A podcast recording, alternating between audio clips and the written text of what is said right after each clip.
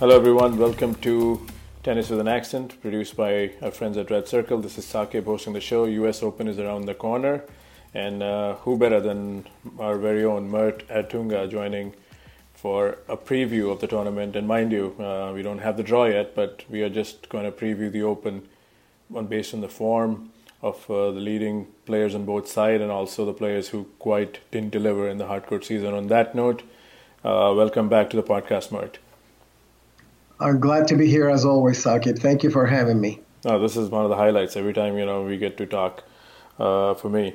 So let's uh, kick the conversation with Daniil Medvedev. I mean, uh, stellar three weeks. Washington plays a very physical tournament, loses to Kyrgios in two tight sets. Uh, goes to Montreal, makes another run there, looked tired in between, but then, you know, who knows, loses to Nadal.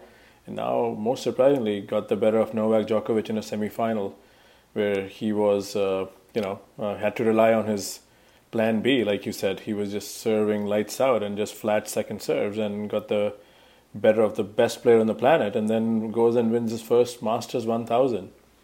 So, two questions rolled into one. What do you make of that kind of an effort? And secondly, is he ready? It's not a knock. Is he ready to deliver on the best of five stage where he's never made a last eight yet? Yes, the, the, the first question is it's quite impressive. Uh, quite frankly, I don't think anybody would have expected Medvedev, or, or for that matter, any player, any player at all, to, to have the type of three weeks in a row that uh, Medvedev had, let alone him, because he's, he's rather one of the newer kids on the block if you think about the whole ensemble of, um, of ATP players. And uh, so is what he what he accomplished is, is extremely impressive. I, I personally felt or thought in the late rounds of uh, Canada and also in the late rounds here in Cincinnati that he was going to simply run out of either gas or or his, his concentration was going to waver. And I did not, uh, I would not have expected to, for him to go to the finals in both tournaments, let alone win the second one. And again, you know, in, in the semis, in the finals of each tournament, I felt like, okay, this is This is probably where he loses. It's it's it's an embarrassment at all. He still had a good tournament. It's a great build-up for U.S. Open, but he went further in each than I expected. As to your second point, whether he can deliver in a best of five or not, that's probably a topic that we should take up along with everybody else uh, involved in the U.S. Open, and uh, that's a big question mark. I, uh, he, as far as I'm concerned, you can play as well as possible and do as well as Medvedev did, did for three weeks in a row leading up to it but then comes a best of five situation.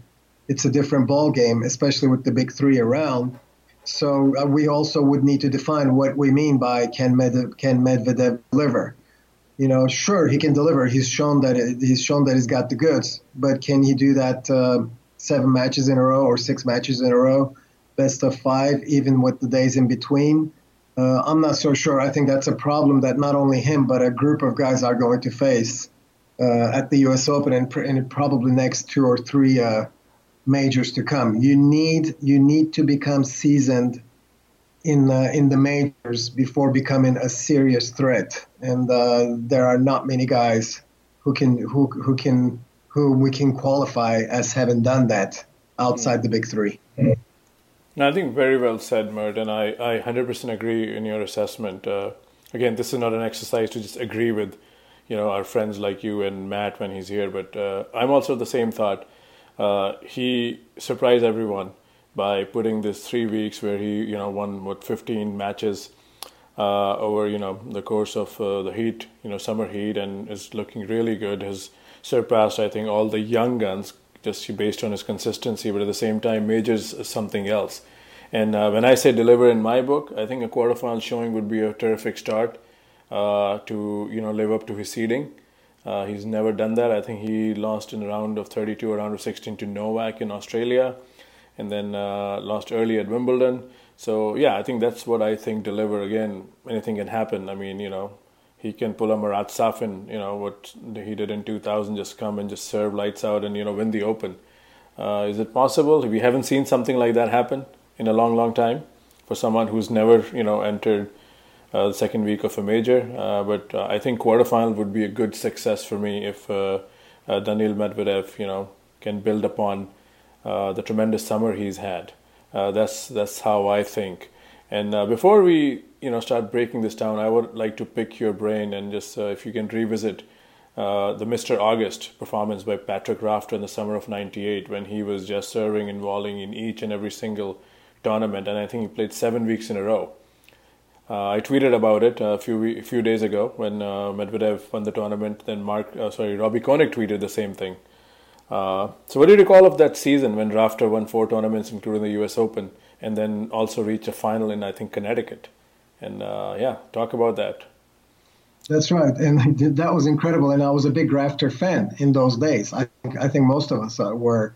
And you know, I've been a neutral tennis watcher since uh, since the late 80s and uh, I've never been a fan of a player over everyone else but I think all of us were at one point Patrick Rafter fan because of his approach and uh, to tennis and, and, and his his general uh, behavior and his, the way he treated his peers and and, and so forth but uh, so yes I was definitely rooting for Rafter in those weeks that I remember very well I remember his 1998 final in Cincinnati against uh, Sampras Yep. And uh, and I remember that he uh, he needed to defeat uh, several. Um, uh, I think he, he, I'm trying to remember who he defeated in the quarterfinals and semifinals of Cincinnati that 1998 draw, and it and, and it escapes me now. But he defeated different um, I mean players with different styles in a row, three days in a row. That's that, that's the best that I can remember.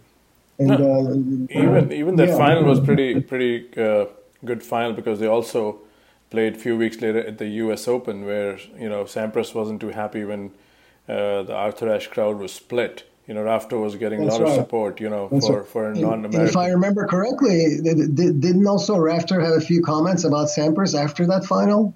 Uh, saying that he uh, he he he, uh, he lowered his effort level and then uh, late in the match. Uh, I remember I remember Rafter being critical of Sampras. No, I think I think if uh, I think Sampras said when they asked him, uh, I think in Cincinnati when uh, Rafter beat him, they said, "What's the difference between you and him?" And he said, 11 Grand Slams or something."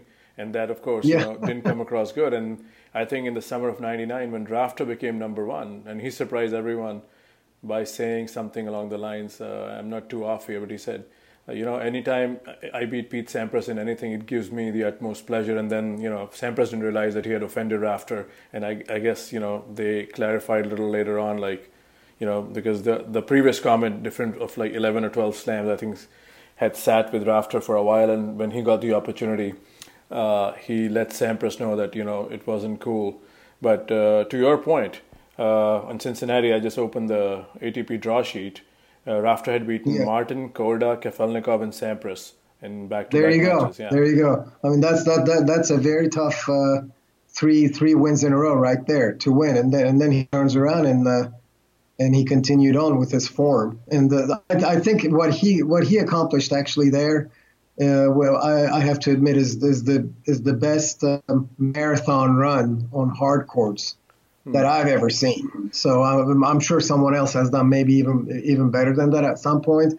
But the Rafters 1998 court run, including those titles and the U.S. Open after that, I don't think can be can be equaled anytime soon. And what Medvedev did certainly does not equal it. Although Medvedev does did it uh, in 2019 under a lot uh, a lot rougher circumstances. People, you know, players are hitting harder uh, they have to the, the players have to sprint faster to uh, to balls. I think than they did 20, 21 years ago.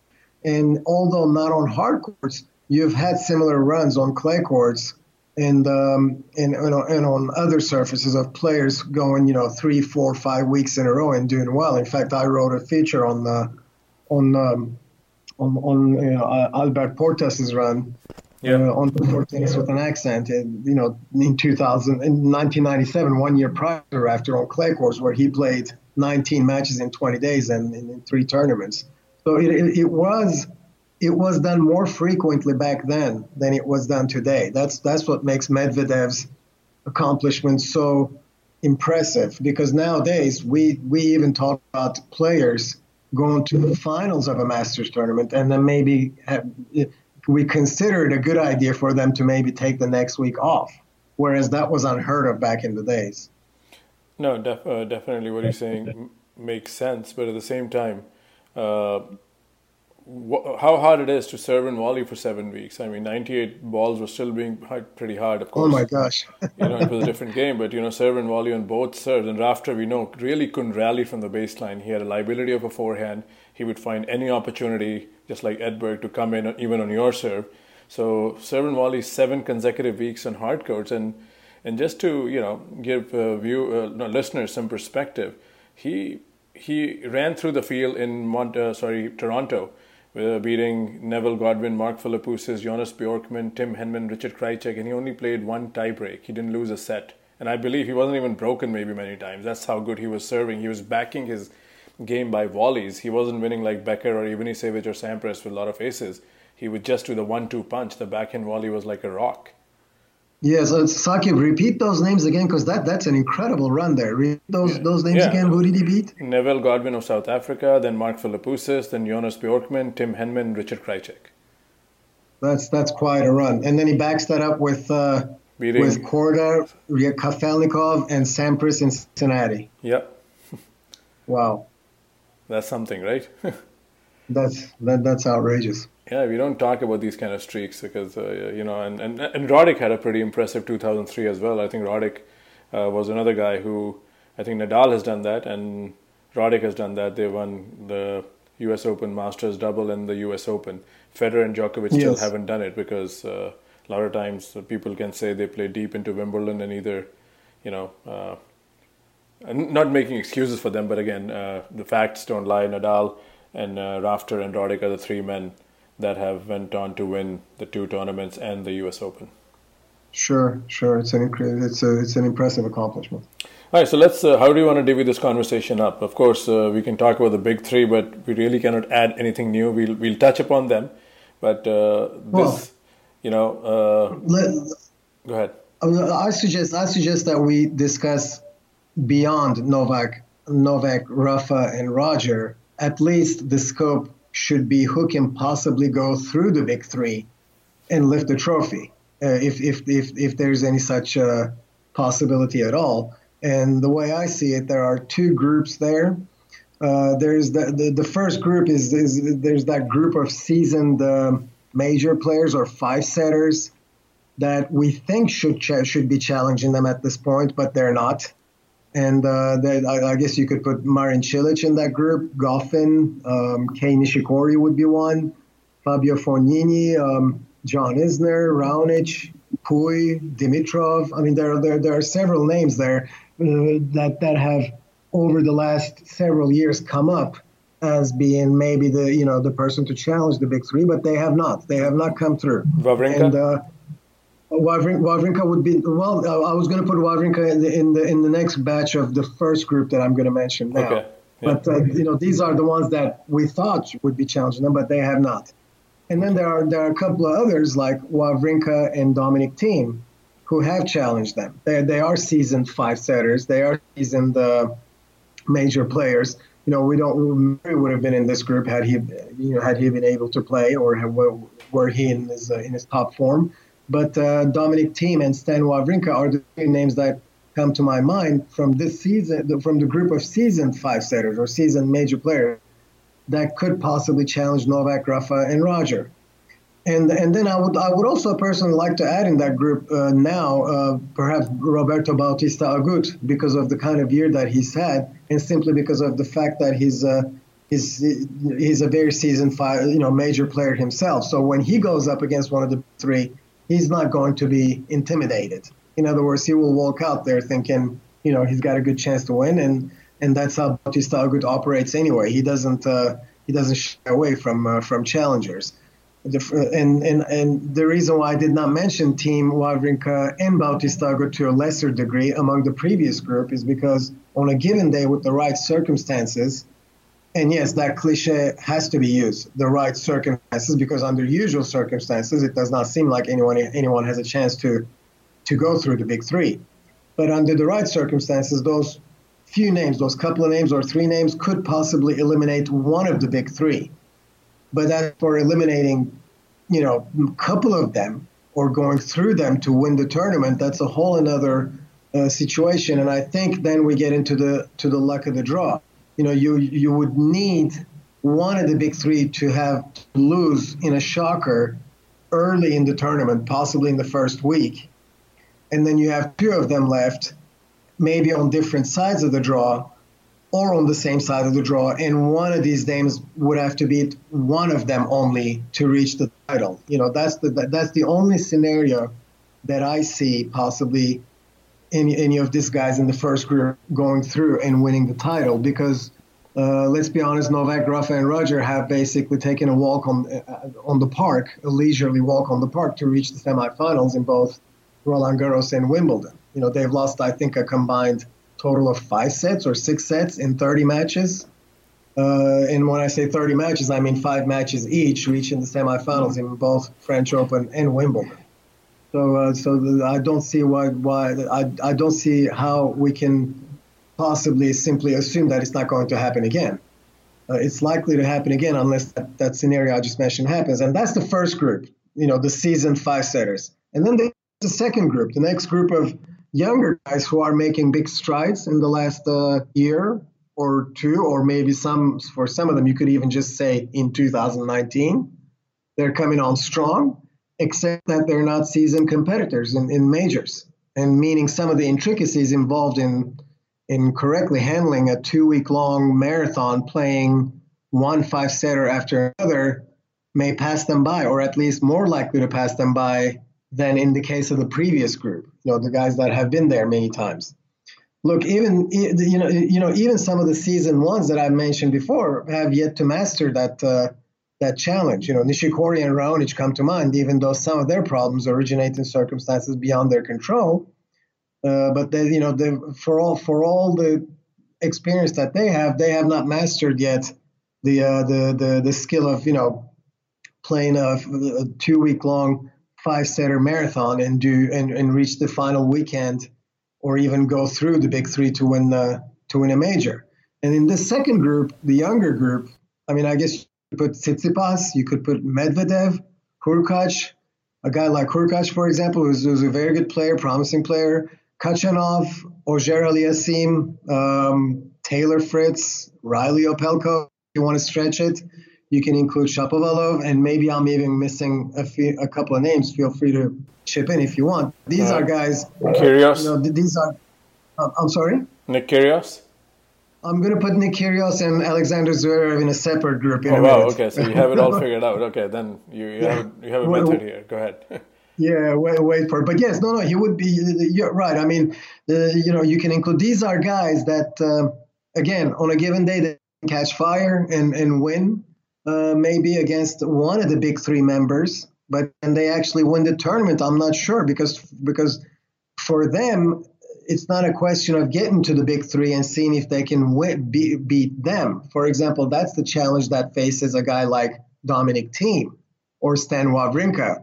For those guys to lose early and not even have to face one of the big three is a, is a disappointment.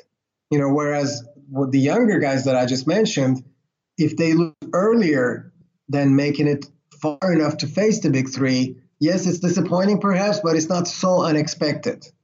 And uh, and that and that's the problem that these younger guys face in a, in a five set situation they're not yet used to. And I think to be to be seasoned in in the in majors and in five setters, you need more than two or three years of uh, of experience, and you need to have already gone a few rounds, in, perhaps even into the second week. And these guys don't have that kind of um, that kind of experience yet. And then you just mentioned Kyrgios and Zverev, uh, and, and I'll try to cut it short because I, don't want to talk too long to where you you know we don't get your uh, your view. And but you know Alexander Zverev, I have not mentioned him. Kyrgios, I have not mentioned them among either group because they're more ambiguous uh, Zverev, for example, I mean, which group does he really belong in? Do we do we not count him as a seasoned five set competitor? Um, we, I guess I guess we can because he's played them. Quite, he's played quite a few, and he's even reached second week. But then again, you do we really do it because he has not gone past quarterfinals? And uh, to me, you you know you become a seasoned slam competitor when you have competed in them for, let's say, around a decade or so, or you have made perhaps competed less than a decade, just for a few years, but I've reached a semifinal or two, or a handful of second weeks in the ones that you've competed. And Zverev is at the limit with with uh, with these um, with these parameters. His form is troublesome. So is he even a threat? I mean, I'm not sure. I'm not even sure that he can be considered a threat. Kyrgios is another one. Is he a threat to win the title or even reach the last weekend? I don't believe so. But can he beat one of the elites on a given day? Absolutely. He's a phenomenal tennis player. So, uh, you know, you put all those factors together the first group that I mentioned, the second group that I mentioned, and these couple of ambiguous guys here I still cannot come up with a name or two that I feel have a great chance here to break through and lift the trophy on the men's side. Uh, I, I won't differ much. I think uh, you kind of categorize uh, really well how this field, you know, beyond those three players, you know, stacks up in terms of, you know, who can do damage, who can contend, who can cause upsets. But I would like to add something on Zverev because I think we've talked enough, me and Matt, and even when you were here uh, a few months ago talking about the Roland Garros chances. Uh, I saw something yesterday. Again, maybe uh, this was my first time at a qualies. I've always gone main draw at US Open. Uh, it was 90 degrees. It was steamy hot, and when we went there, Zverev was on practice court five, and there were like four more courts. Everybody was practicing. This was, I think, uh, five past noon, and then I just watched Zverev and Jan-Lennard Struff absolutely crushed the ball, and they were, you know. Uh, and then we said, okay, let's check out other practice, and we kept an eye on Zverev because uh, pretty soon at 1 p.m. Federer was supposed to be there. Uh, Federer was running late, but everybody else left. But Zverev and Struff, you know, kept practicing, and apparently now I know they had the court for almost two hours, and even then Nick Kyrgios came with Kokkinakis, Jack Sock was practicing with Philip Kohlschreiber. So the 1 p.m. batch also left, and these guys were still there till like quarter past two. Federer made a cameo of 20 minutes with Lajovic, and you know later on we found out he played three practice sets uh, on Ashe. Uh, and then I saw Zverev practice in Armstrong a little later, and I was surprised, uh, Mert, and you can probably weigh in here because you've attended these events more.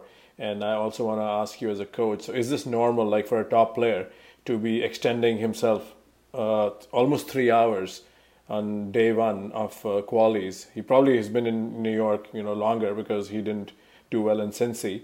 Uh, my argument to satisfy my answer would be he hasn't won many matches. But can you over practice during a slam? Is this normal uh, for a top player or any player to spend like three hours on such a hot, humid day? The, the, the, uh, the, to answer your question, it's not it's not that abnormal that on a Monday or a Tuesday before the tournament starts, you spend two or three hours of intensive practice on, on the court. What's what's interesting here, or what perhaps is alarming, is the fact that they choose to do that at the hottest moment of the day, right? Because from what I understand, what you're saying is they did this from a window of 12, 12 to 3 o'clock or 1 to 3.30. Am I correct? Uh, Zverev and Struff, I believe, were hitting, you know, at noon, and they were there till like quarter past two. And then uh, see, there you go. Yeah, and then I saw yeah, Zverev at 4 p.m. again. Maybe he took a break, but Struff wasn't there. and Armstrong, it was covered. It was very cool compared to outside because they had the roof on. So Zverev was with his dad and uh, you know his team just practicing serves and you know taking volleys, cross court drills. Yeah, I, I guess Saki, what I would, I mean, look, everybody has their own uh, practice schedule, of course, and people want to do what uh, they feel most comfortable doing.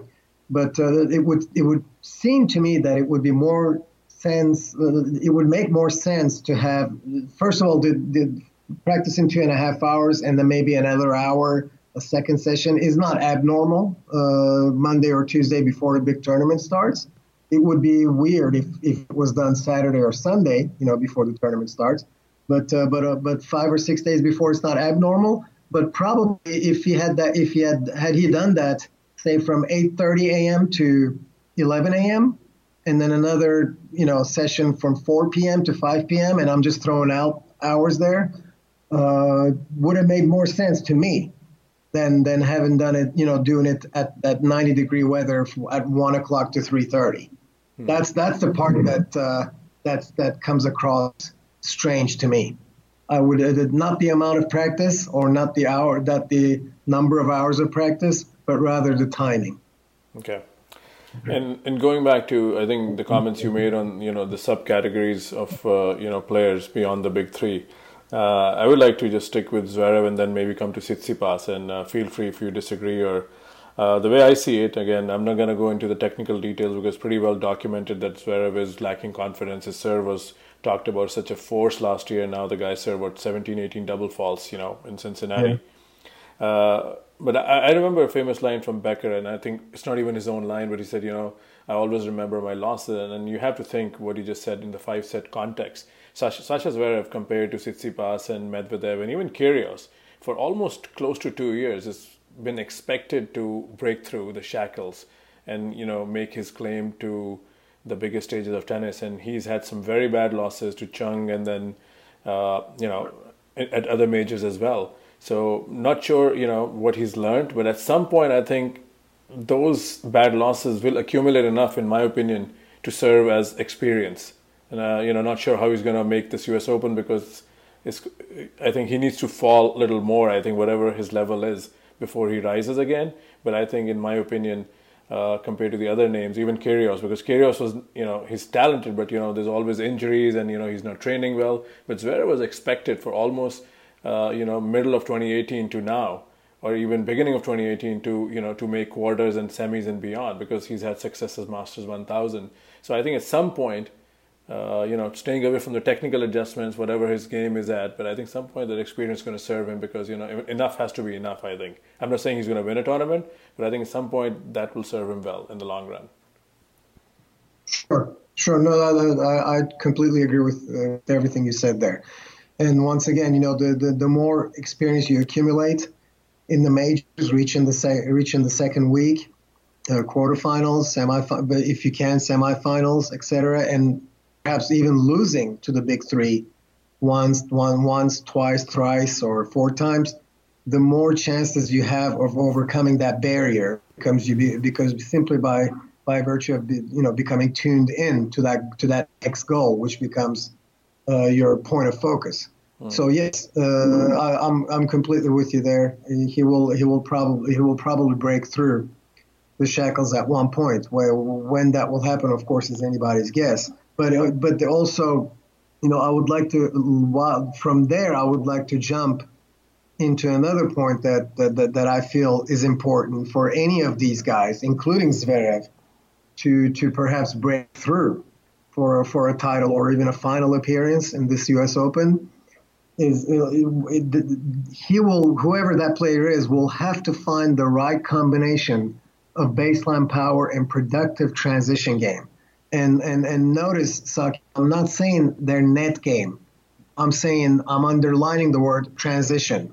And uh, people who may have listened to Darren Cahill's podcast with you, uh, I would strongly suggest anyone who hasn't done so to do so. Cahill talked about this a little bit, how the lack of transition in the men's game, not necessarily net skills at the net, but transition game. And um, these guys, if they want to have a good chance to to break through in the U.S. Open, any of these guys that I mentioned beyond the big three, to they, they need to include a good transition game into their game into their tactic tactical play meaning you know it's not how well they hit the volleys but it's their willingness to come to the net and choosing the right time and following behind a good approach shot. So Tsitsipas has to be the best exponent then, right, Mert, for that? Uh, yes, yes. In, in, fact, that's what I was just I was about to say uh, next about him, along with. Uh, I mean, you can even say uh, a guy like uh, Nick Kyrgios, for example. He's willing to come in. Now, Nick Kyrgios chooses to sometimes, by choice, he stays back and tries to nail the winner. You know, nail the ball for a winner but he also has the ability to hit an approach shot and come in, and he does. He's not afraid to do so. So I would put, I would put Tsitsipas uh, in that uh, context a step ahead of all his counterparts, due to the, and and and along with along with Kyrgios, who's also willing to come in. Now you do have a couple of other guys who who have a chance to perhaps shine on their own turf, so to speak. Taylor Fritz and Reilly Opelka you know, they're they're they're not afraid of coming to the net either, but that's due to the nature of their game. They have big serves, and Opelka, for example, will serve in volley sometimes.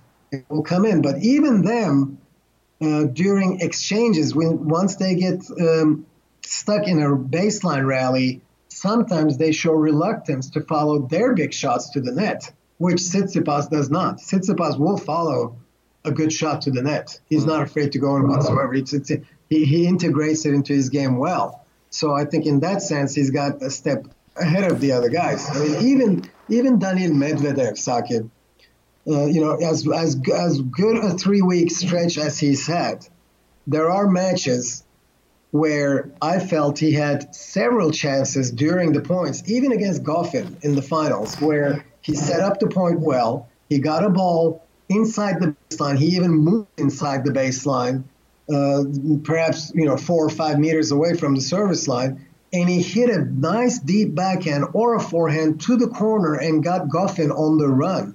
And he would still not follow that up to the net. He would stay back and then try to win it on the next shot or two with a winner from the baseline.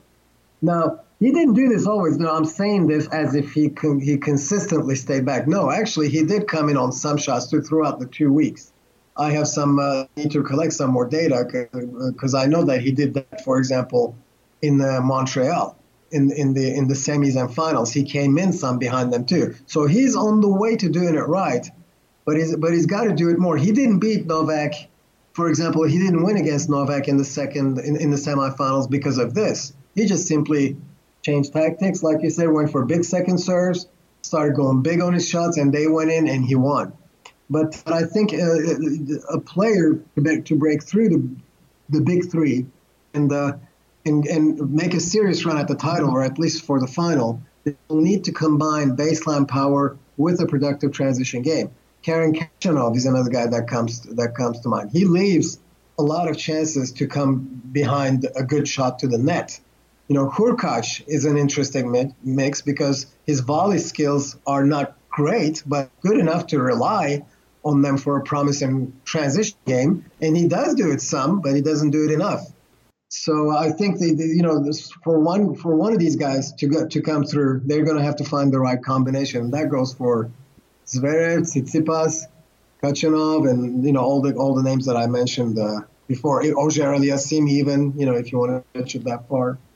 Luca Pouille, I think, comes to the net on his terms. I think he has a transition game. I'm no coach like you, but I think he, he no, may, no, no, you, you are right. He you may lack right. the power of uh, or a punch of Khachanov or Zverev, but I think Pouille definitely, I think uh, you know has more of a transition game from what I'm trying to understand what he just said. I think he's one guy who has a variety. He plays super aggressive tennis, but uh, I think he's a notch below in terms of you know the ability at this point who can surprise a big three. No, you, you are right. Pouille is one, you know, the, a minute ago when I was talking, I guess I was just considering the younger guys, but you're right. Out of the seasoned ones, season five set players or players that have that have plenty of experience in the majors, Pouille is definitely one that will follow follow to the net. So, so necessary. And, and, you know, John Isner is another one too, and so is Milos Raonic. Really, he'll come to the net, but uh, you know, these. But then there are some other variables in the equation that keeps them from being successful in a in a two week five set marathon situation.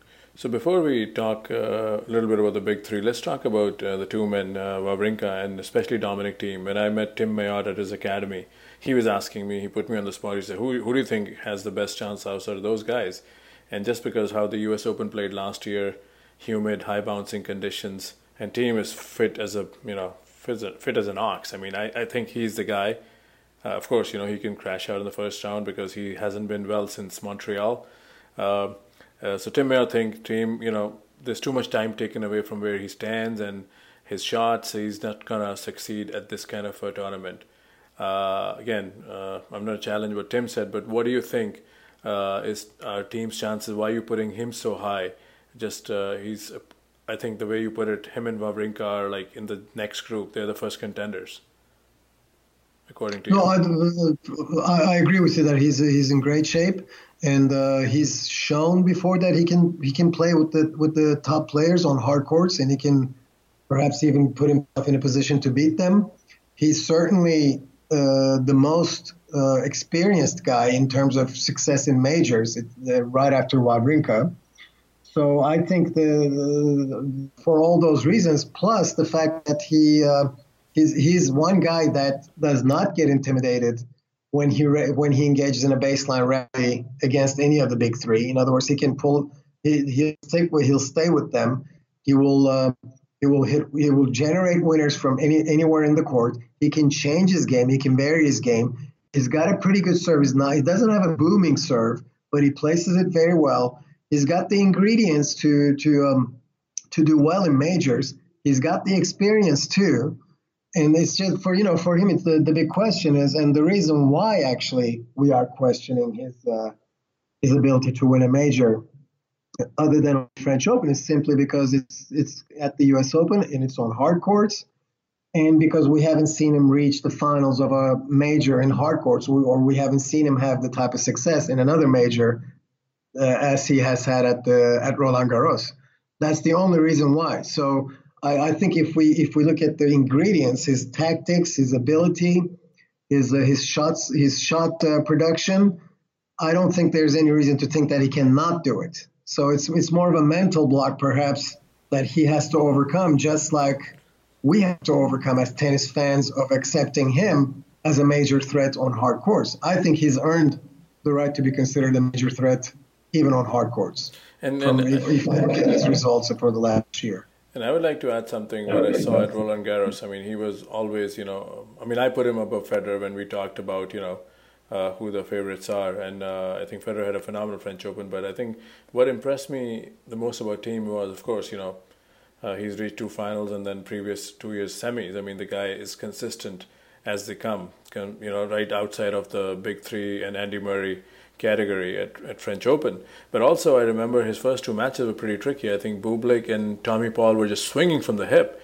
And, you know, the, I remember those two matches had some very close calls. Like, had Thiem, you know, not played super aggressive tennis, he could have been easily down, I think, two sets to love against sure. Paul or two sets to one. And I think that showed me maturity. Like, he didn't back away from that. He was there to win the title, to challenge the Rafas and the Novaks but you know and he encountered tommy paul and to me that just showed so much growth that he played a super aggressive match on Lenglen when conditions were kind of fast and bouncy and tommy paul was absolutely crushing the ball he was playing with the house money like matt would say and to me that was very impressive for Thiem. you know again he's yeah. expected to beat paul but a lot of times it shows that you're ready for the challenge you're not you, he didn't cave in of course, and then once again we go back to the same idea of uh, of being seasoned, right? I mean, he's a he's a seasoned player, and and let's let, let me also uh, I may be wrong here by a round or two. So if I'm wrong, I, I, I apologize from the from the listeners.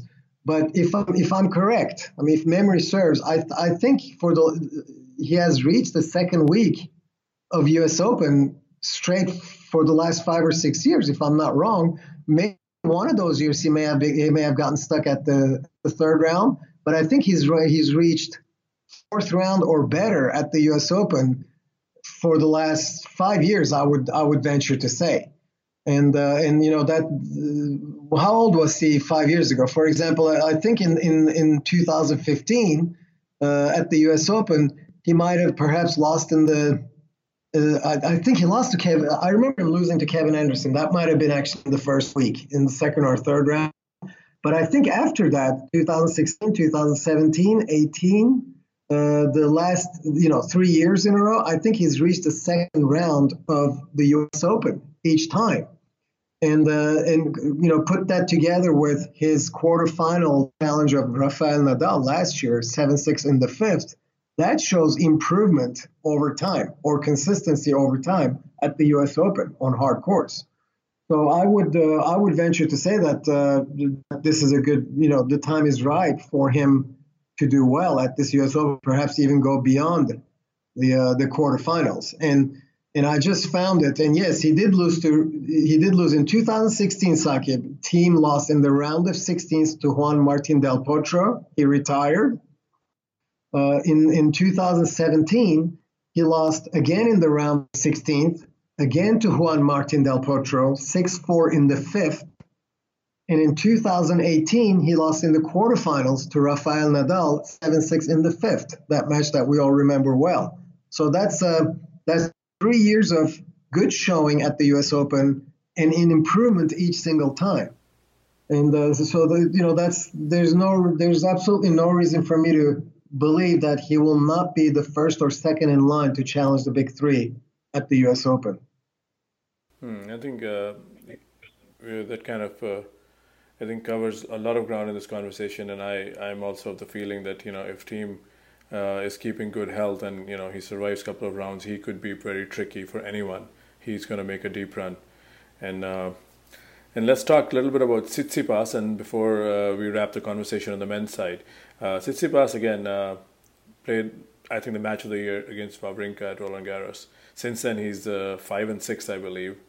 Uh, I know you know a lot of people won't put stock into this, and you can dismiss this notion right away. I won't be offended. But you think at his young career, that kind of a match could take some life out of young legs, and maybe uh, you know that's why he's had some lackluster results after Roland Garros. Or you think uh, his footwork, like Susie, our good friend, said that on hard and grass, his footwork still, you know, he falls too much on the back foot. On clay, he makes up for that. So, is there a technical adjustment? Uh, where do you stand with that?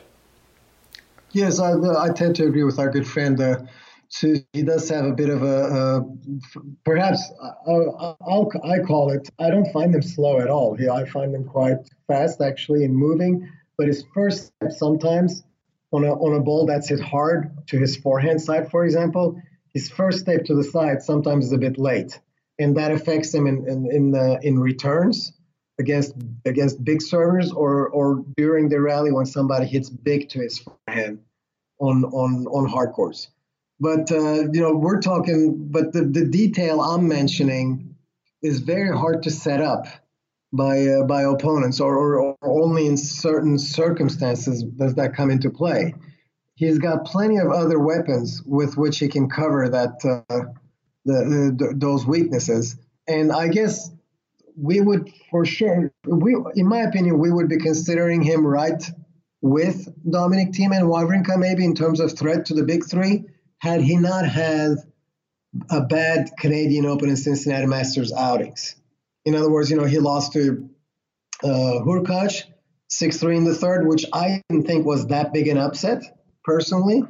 Uh, and then and then he goes on and, and in Cincinnati loses to Struff 7-6 in the third, which once again taken by itself, one would not consider that big an upset. But the two of those together in a row, where he loses first, you know, after one match in each uh, ATP 1000 tournament, and that kind of erases the, uh, the the showing, the semifinal showing that he had at Washington Open, and puts everything back in doubt again and uh, for a young player, you know that can that can play that can wreak havoc, and that's perhaps where his loss to Wawrinka, like you said, might come back into play. Is that uh, maybe he you know he might have felt himself like he's getting over that loss, uh, and and now all of a sudden he finds himself you know back at square one. Have I am I doing something wrong? Am I having a sophomore jinx after after a few good months? Uh, he could be doubting himself. So uh, you know, we, uh, it's hard to get into his head and see what he's thinking. But uh, but I would not be surprised, and I would really not hold it that much against him if if uh, as a as a as a youngster, as an up and comer, you know, that bothered him a little bit mentally.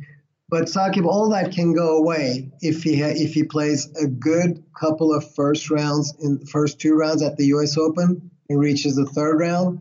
He will not remember any of that. You know that that will be far back in the past. Hmm. Uh, talking about uh, not remembering the past, uh, how does the great Roger Federer uh, move ahead? I know you know he's made an art of forgetting tough losses, but I told Matt in our podcast uh, this is going to be a hard one to shake off, even for you know the great Federer because he's never served for a Wimbledon title and not come away with it. So and uh, now he's coming with just one hard court match. It's kind of new waters for Roger. So what do you make of? Uh, his prep. But he did look pretty fit yesterday, you know, from what I saw, and then my friend saw three sets of his practice. He definitely looks fitter than last year when he was at the Open. Yeah. No, he can. Uh, uh, he's he's he's got more. He, he got two matches, right? Am I am I wrong in this? He has he has two, two yeah, matches under his belt. Londero, you're right. Yeah, he lost to Rublev. Yeah. So he has he, he has one win and two total matches under his belt. Uh, same situation with him. He's you know he has a couple of good first uh, two rounds and he'll be, and, and he'll be ready to go. Uh, whether he'll he put that uh, loss behind him or not, we will only know if he faces uh, uh, Novak again, or if he goes to the semifinals and faces Rafa or Novak again and finds himself in a in a in a in a, in a big match situation. But uh, uh what what makes the loss different for for Roger because he has lost his fair share of matches from being match point up is just like you said. It's you know he served for the title, and uh, that was the first time he lost it that way. But I still think I I think he'll uh, if he's on the court. Um, let me put it to you this way, Saqib. If he's on the court uh, on a fifth set and he's leading 40-15 on his serve at uh, I don't know six five in the fifth set against uh, a, a, player doesn't have to be Novak against any any player. I don't think he will treat that 40-15 point any differently than than he treats any other at that moment. And Greg Rusedski is another tennis pundit who's been in the you know he he's known to give opinions. That's what he's doing, and I think he said. Uh, and David Law was calling that on his podcast that you know Federer is not in the mix as far as making the semis, according to him, because he's kind of undercooked.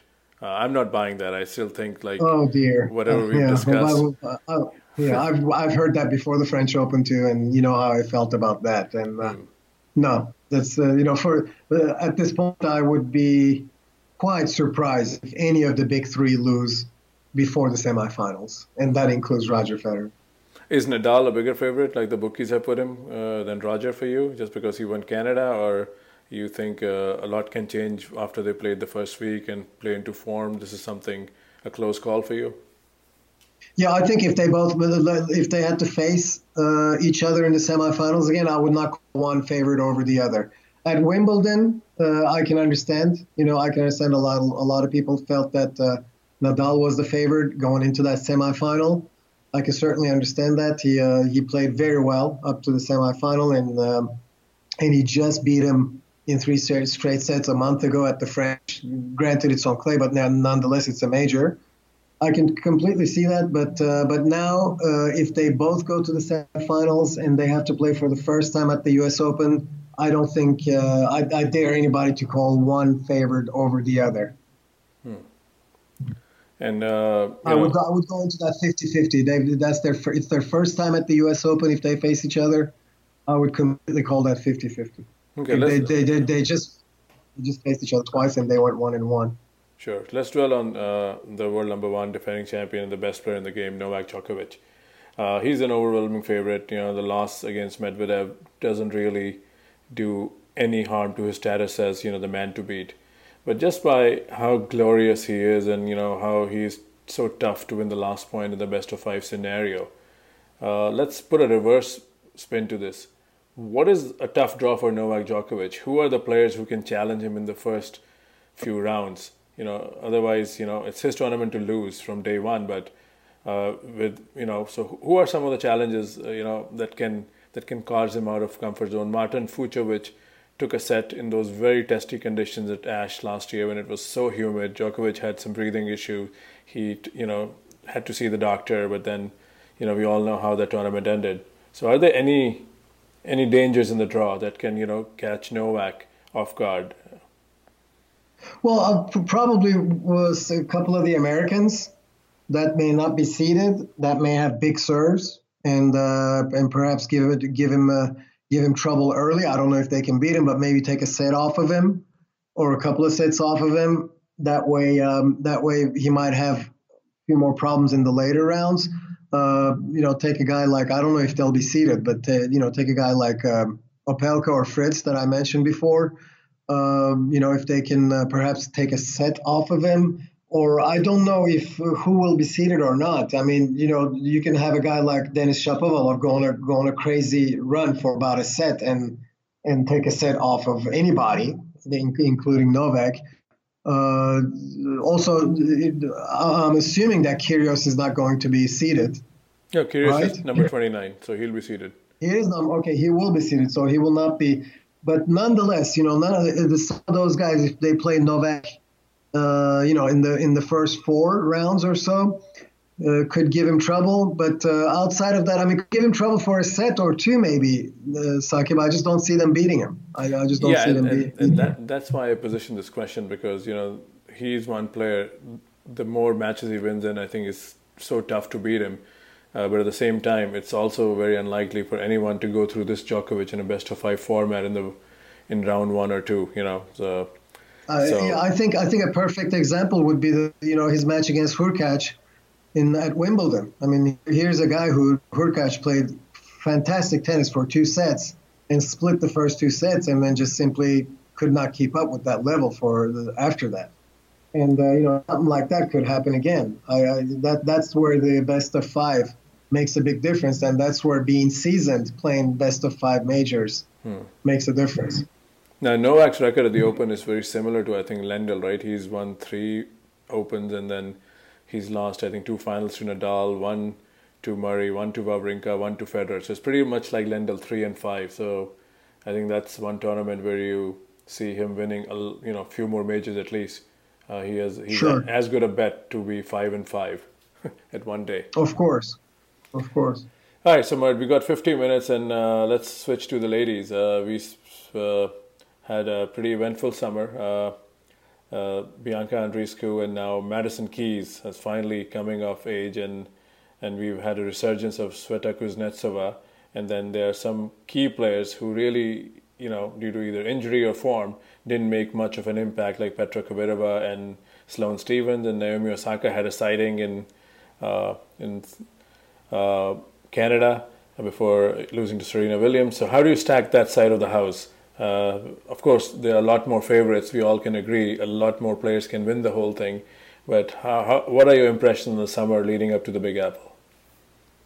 Well, the the the the, uh, the dynamics on on women's draw is uh, makes it really difficult to pick the favorite. Not because we can, I mean, not because we cannot, Saqib. If we really want to sit there and say, okay, here are my three or four favorites to win to make the last uh, weekend, I think all of us can come up with three or four names and make make uh, just make justifiable arguments to to uh, to support our view. I think what makes it hard there is that there are a lot of say I don't know a dozen players or so below the top eight to ten players who can at any moment, any round, any day take out those top uh, eight to ten players. So what you get instead is you don't have to, for example, a player like Sakkari or or Vekic, they could possibly make the semifinals or the finals. Okay, I'm, uh, I know it's a stretch, but let's say they make the semifinals or the finals, not having to face two or three of the favorites, or maybe having to face none of the favorites. You know, not even play a top five or top ten player and still make it to the semifinals and, or finals.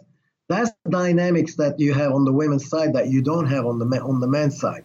That's why it makes it so much more fun to to follow for, for hardcore tennis fans like you and I to follow what happens in the first week of the women's tournament, right? I mean, you got I can give you names. I mean, I can give you you know Serena Williams, Simona Halep to start with, and then I can say Ashley Barty and Naomi Osaka. You know, the next two for me, if, I want to pick favorites.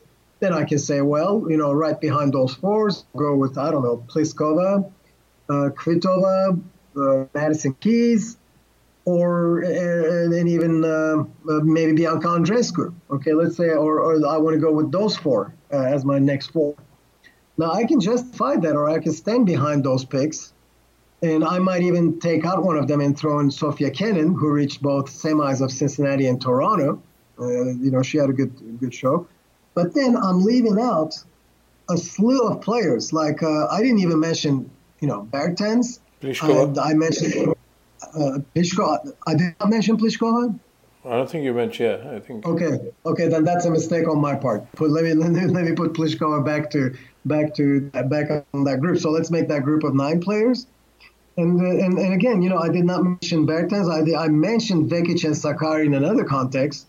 But there are those two players. Then there's Sabalenka, there's Konta, there's Sevastova, Sloane. there's Kerber. I'm sorry? Sloane Stevens. Yes, Sloane Stevens. I mean, you can't count her out. Petra Kvitova. Uh, exactly. Kvitova I did mention, but to make a long story short, uh, you know, you, there's eight or nine names that I did not mention who could at any moment beat one of those favorites that I mentioned earlier. And they could do it in the third round or in the fourth round. So one of the other favorites or one of the other names could possibly from that side of the draw make it to the quarterfinals or semifinals without having faced anybody in the top five or anybody in the top 10. So that is why it is harder to pick, it, or, or even if you pick favorites on the women's side, it is harder to see uh, all those favorites together make it to the semifinals. You might see one or two of them make it, but not all four of the ones that you picked personally. Hmm. And that's why we've had 12 different uh, semifinalists in the, in the first three uh, majors of the year. I mean, even the top favorites, you know, Serena Williams, you know, we, we, we don't exactly know how she is physically, you know, going into the U.S. Open. Simona Halep, you know, retired against Bouzkova uh, in Toronto and then lost to Keys in the round of 16s at Cincinnati, which I thought was an improvement from, uh, from, from the previous week, obviously and it was a tough loss, tough loss to, to, to Keys, but it was a very close loss, and Keys went on to, went on to win the tournament. So I'm personally still considering Simona Halep a favorite at the U.S. Open.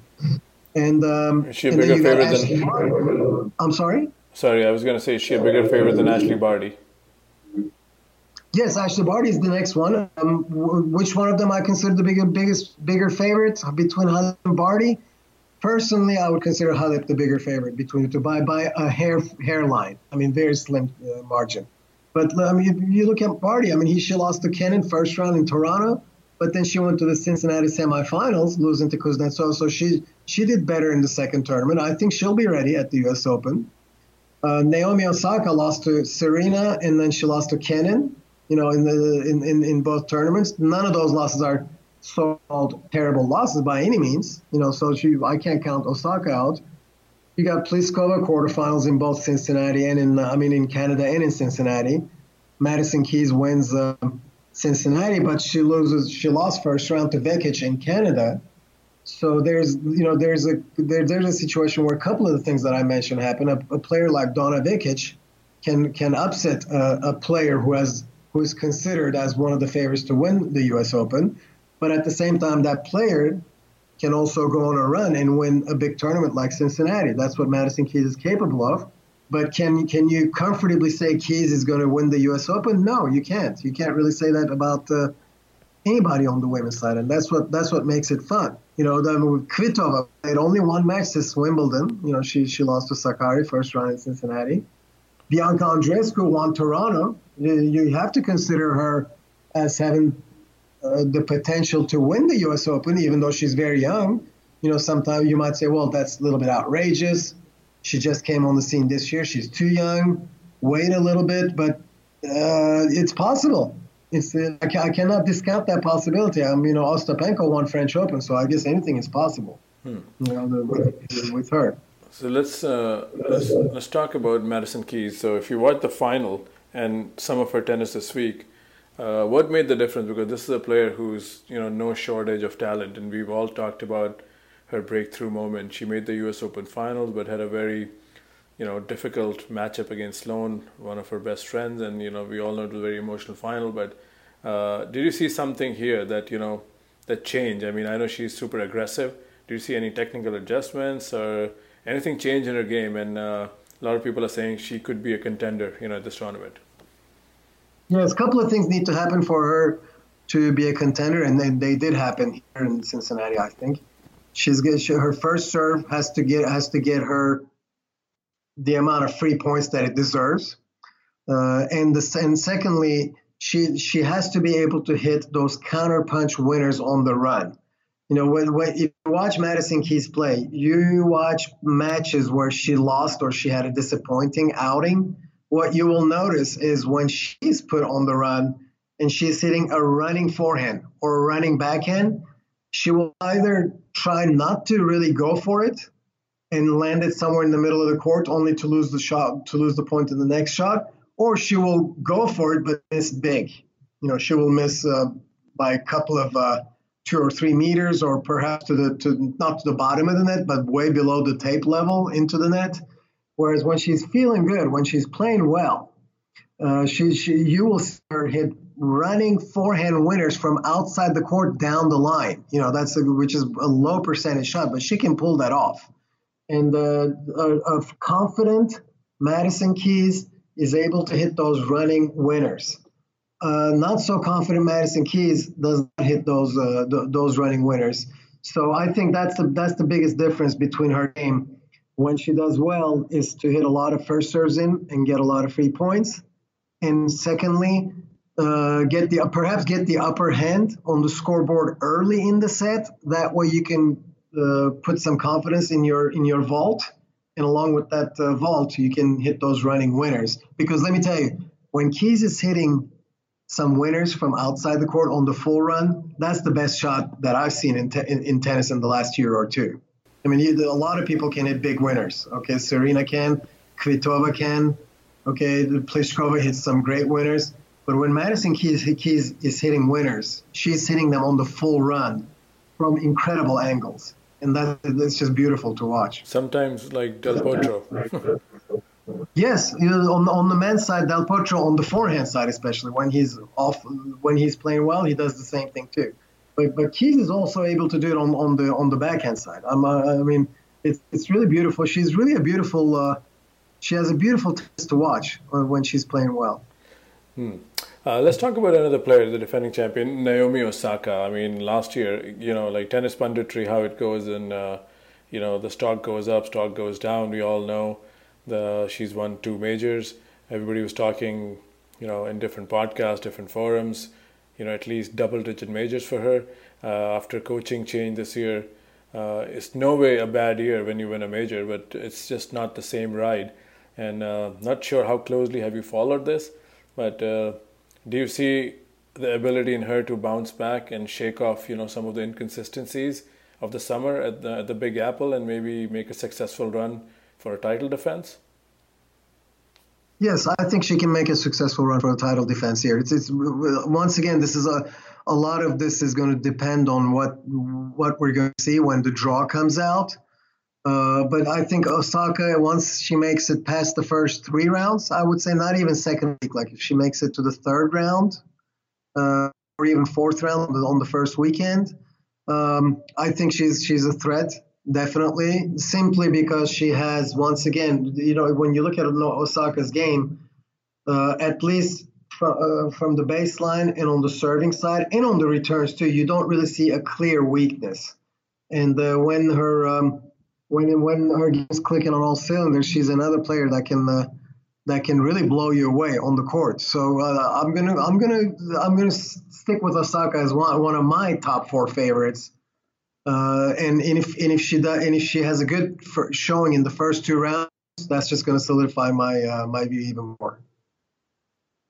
Hmm.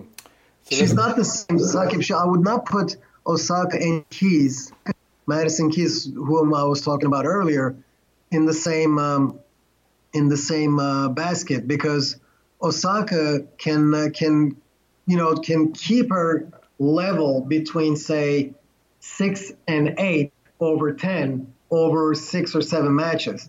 Keys can give you a match where she's playing 10 out of 10 and then go below five for a set in the next match.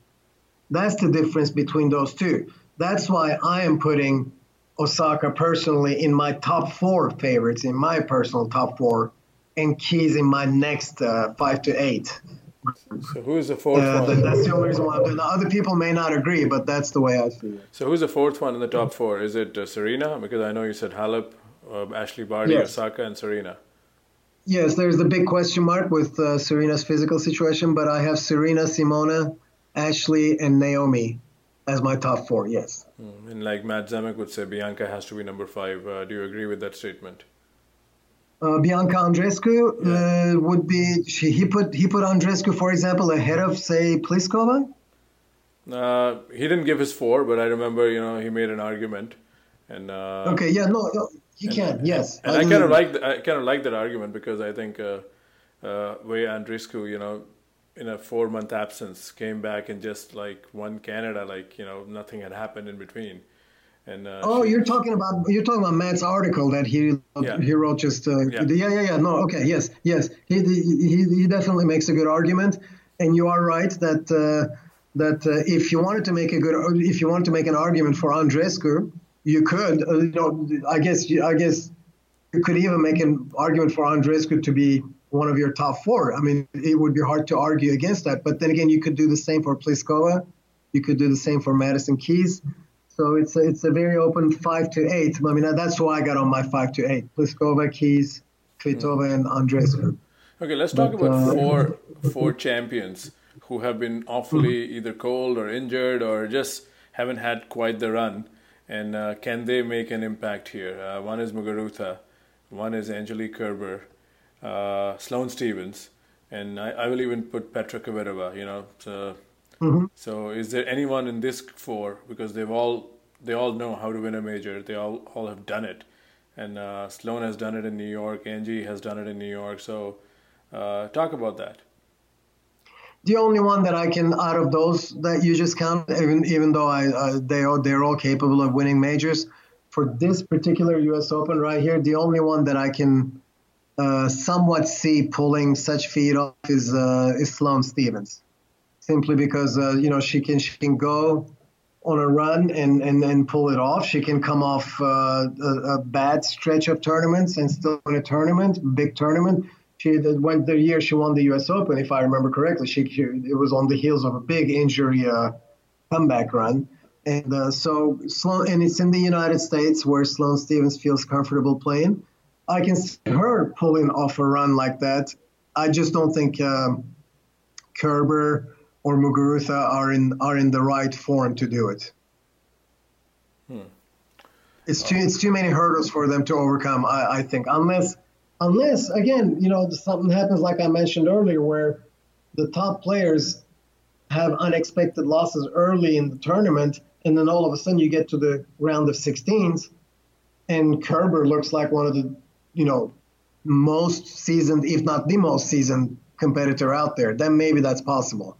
But uh, I would still take, um, I, I, would still put Stevens as having a larger chance to pull that off than the others. And Mert, we all know because you... um, uh, sorry, sorry, Saqib, I didn't mean to cut you off, but just to support what I just said, um, you know, when when we reached the quarterfinals of, uh, of French Open, we thought at that point we thought Simona Halep had a clear path to the top, to the trophy. Uh, because of the because of when you compare it to the other seven players that she was she she had a major title in her belt at the French Open. She was the clay course was her top uh, favorite surface, etc. And then she went on to lose to Anisimova. So you know anything can happen there. All right, so let's uh, use the, the, same approach we took about Novak Djokovic. Of course, uh, none of uh, the girls have been as dominant as Novak. Uh, this year. You know, he's uh, won two majors, but uh, is there an Opelka? Not necessarily the same model player like with serving, but is there an Opelka or a dangerous floater that can cause a first round upset, according to you, or first week upset of either Osaka or Barty or uh, Serena or Halep? Yes. what is what is um, I guess I, I, would need to look at the rankings and see. But what is Donna Vekic ranked? Right now. Do, do we know? I can look it up very yeah, quickly. I, yeah, I can look it up as well. So, but uh, but here's a player that I feel has has is very smart player has a lot has a lot of shots in the book carries uh, her concentration level is exemplary. I, th- I think she should be somewhere between 20 and 25. I'm not she, sure. Yeah, she's 23. In the rankings, right? So uh, you know, there's a player. Obviously, she's she won't face anyone in the first round because of her seeding.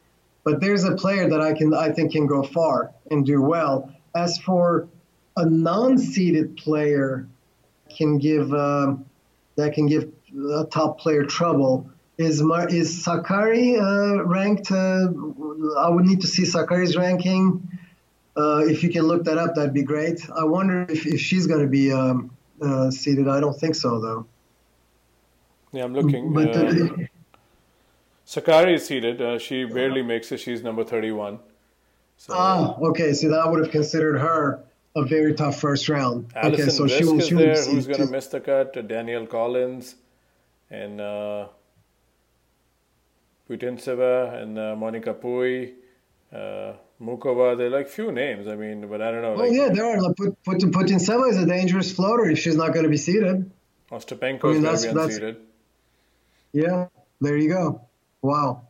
Okay, yeah. so there are some players out there on the, on the women's side. There's, a, you know, I think the could perhaps the question we should look into rather seeing how the last uh, how th- this year's majors went is how many of the top 16 seeds are going to make it to the fourth round. It's, that would be an interesting question. Uh, that would be an interesting question to ask. Is it fair to expect Maria Sharapova to deliver like an upset win? She's coming after a layoff. You think she still has? Of course, she has a fire. She's a champion at heart, but you think she can knock a seed or two, or? Yes, yes. I think it's fair to expect that. You know, she's she's she's had a couple of matches under her belt. Uh, at some point, uh, I would think that she would expect that herself. You know, uh, herself too, in terms of making uh, making a run in one of these big tournaments. So yes, at least one, you know, whoever she plays, depending on the draw, whoever she plays as a significant name, uh, I think it's fair to expect her to to get through that round at least. You know, there's also uh, I don't know, for example, is Alison Riske going to be seeded? Uh, I don't know what she's ranked. I think she's she's 36. Probably in the 30s also. She's going to miss the seeding. Okay, see there you go. I mean, there's another very good player. Victoria Azarenka is gonna is gonna be another floater. There's Alexandra Sasnovich. Uh, yeah, there are a lot of good players that I would think uh, are are floaters. And here's a name that I guarantee you none of the top players want to face first round is Iga Swiatek, the Polish girl. Or Kaia Kanepi. yeah, that's that's right. Those are players that uh, none of the top players want to face in the very first uh, in the very first round. And then of course you have to watch out for for Americans. You know, there are some uh, uh, Americans that nobody wants to face in the uh, at the U.S. Open. Well, Venus, Venus Williams, for example, Jennifer Brady. I would think that would be another player that nobody would want to face early. Uh, I can't think of I can't. No one else comes to my mind for now. But uh, there are there are plenty of players. Lauren Davis, for example, would be another player that uh, that any of the top players would not want to face. How's Coco Manovis for? Is she someone uh, can be a factor or? Not um, if I had to pick, no, I would say no. I mean, I, I, I totally respect someone else who thinks otherwise, but uh, I think she's uh, it's too early, and her game is very prone to to error making when uh, if she's not 100% uh, physically. So I, I don't expect uh, anything out of her uh, this time around. All right, Mert, I think we covered quite a lot. And before we wrap this up, any have you followed the Andy Murray comeback? Uh, he's uh, definitely said enough of doubles. He got what he wanted from the doubles competition. He lost to Tennys Sandgren yesterday. He's thinking about going to challengers. Uh, not sure how many or if any matches have you seen Andy play when he lost to Richard Gasquet last week. Uh, just uh, some of your thoughts on uh, the Murray comeback. I saw some of his some of his play against um, Tennys Sandgren. Uh, he's, he's, not playing worse or better than I expected. Uh, it's going to take a long time. But in my opinion, as long as he can continue to play without pain, in other words, if, if his injury doesn't reoccur and he continues to play, he will eventually make it back to top 10.